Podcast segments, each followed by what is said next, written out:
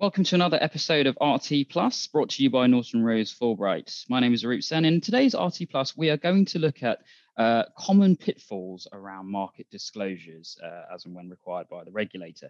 Now, this is an issue that's always uh, of relevance uh, to financial services companies. Uh, and in light of that, we thought that we would play a discussion on this subject uh, that took place a couple of weeks ago between Katie Stephen and Sonia Zhuko, who are both experts on this particular subject. So without further ado, I'm going to hand over to Katie Stephen and Sonia Zhuko.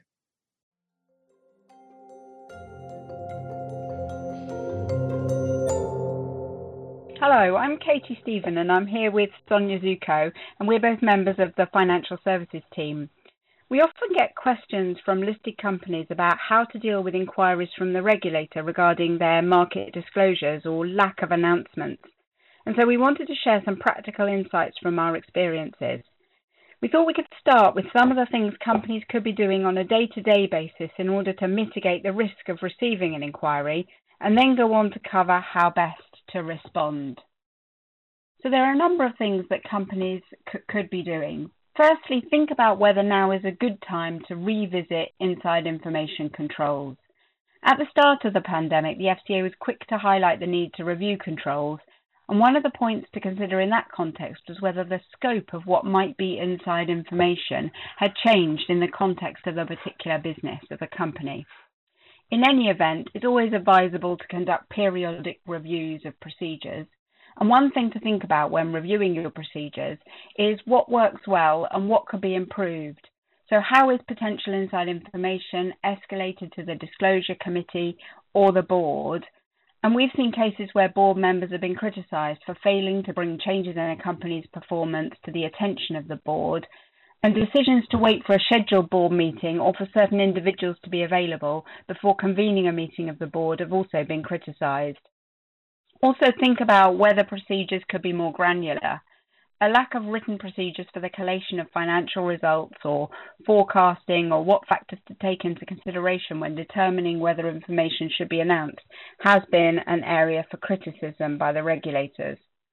Frequent reminders of the requirements are a good idea, whether that's through for refresher training like this or email reminders or possibly both. Sonia, is there anything that companies should be thinking about at the time decisions are made around whether they need to make an announcement? Yes, I think it's really important to document the rationale for any decisions taken around market disclosure, particularly in borderline cases. People often think they will remember why a decision was made, but it can be difficult six months or more after the event to remember why you reached a particular view, including what factors influenced that decision and what you discounted and why. And it can be difficult to reconstruct the chronology of events that led up to that decision, particularly when you're faced with detailed questions from a regulator or an exchange at a later date.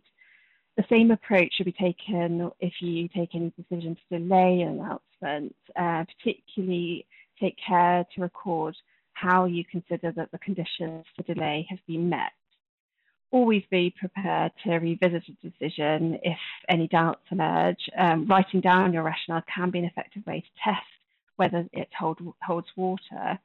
Uh, and that the case given that decision could be probed by a regulator or an exchange with the benefit of hindsight. Katie, what are the other things that companies need to bear in mind here?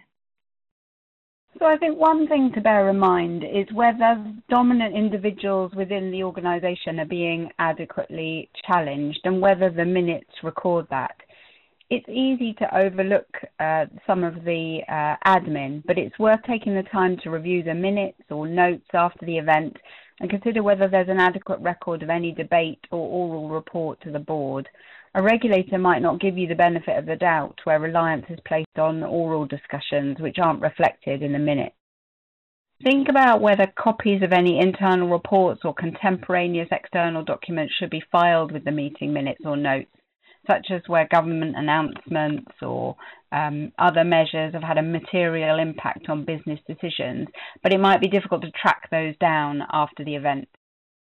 In the event of subsequent challenge, it's going to be really important to have a clear record of what information was available, when, and to whom, and you don't want to be in the position of having to reconstruct that after the event.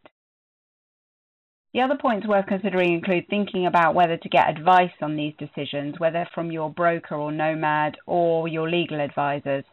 Firms have been criticised for failing to get advice or get advice uh, in sufficient time, and waiting for your usual contact to be uh, available may not be the best way forward. Nonetheless, a company might receive some questions from a regulator or an exchange following an announcement or share price movement. So, what should companies be thinking about in that situation, Sonia?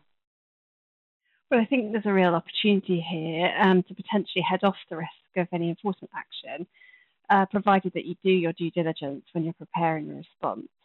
I think it can be tempting to rush off a fairly strong response and hope that it all goes away, uh, but that can backfire. Um, when you receive a request, there are some important things to give some thought to before you embark on drafting the response itself.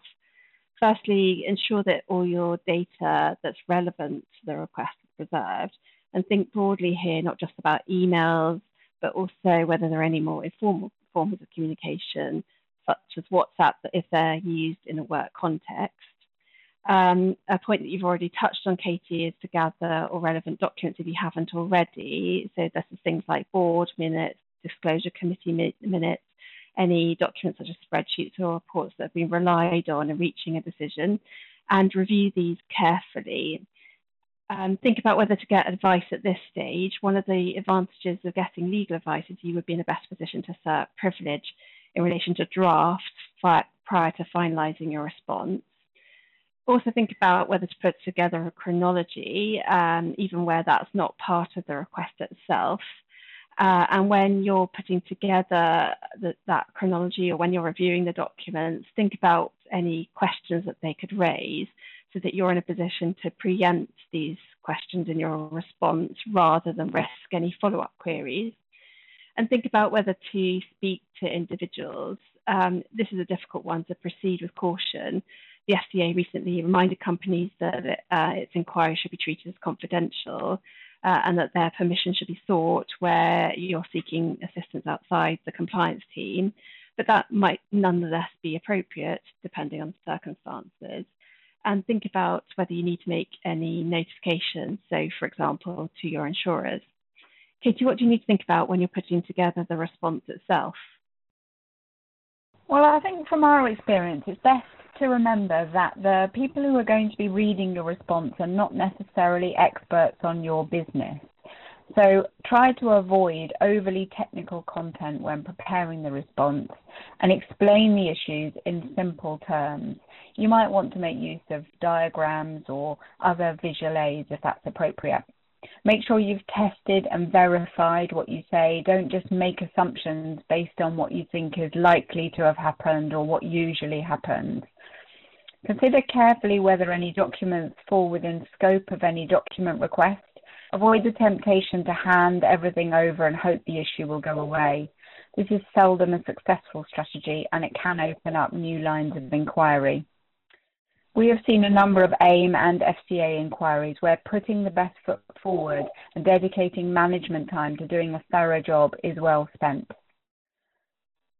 So I think that's all we wanted to say. But if you have any questions or would like us to come and speak to you about any of the issues we've talked about, please do get in touch with us. Thank you.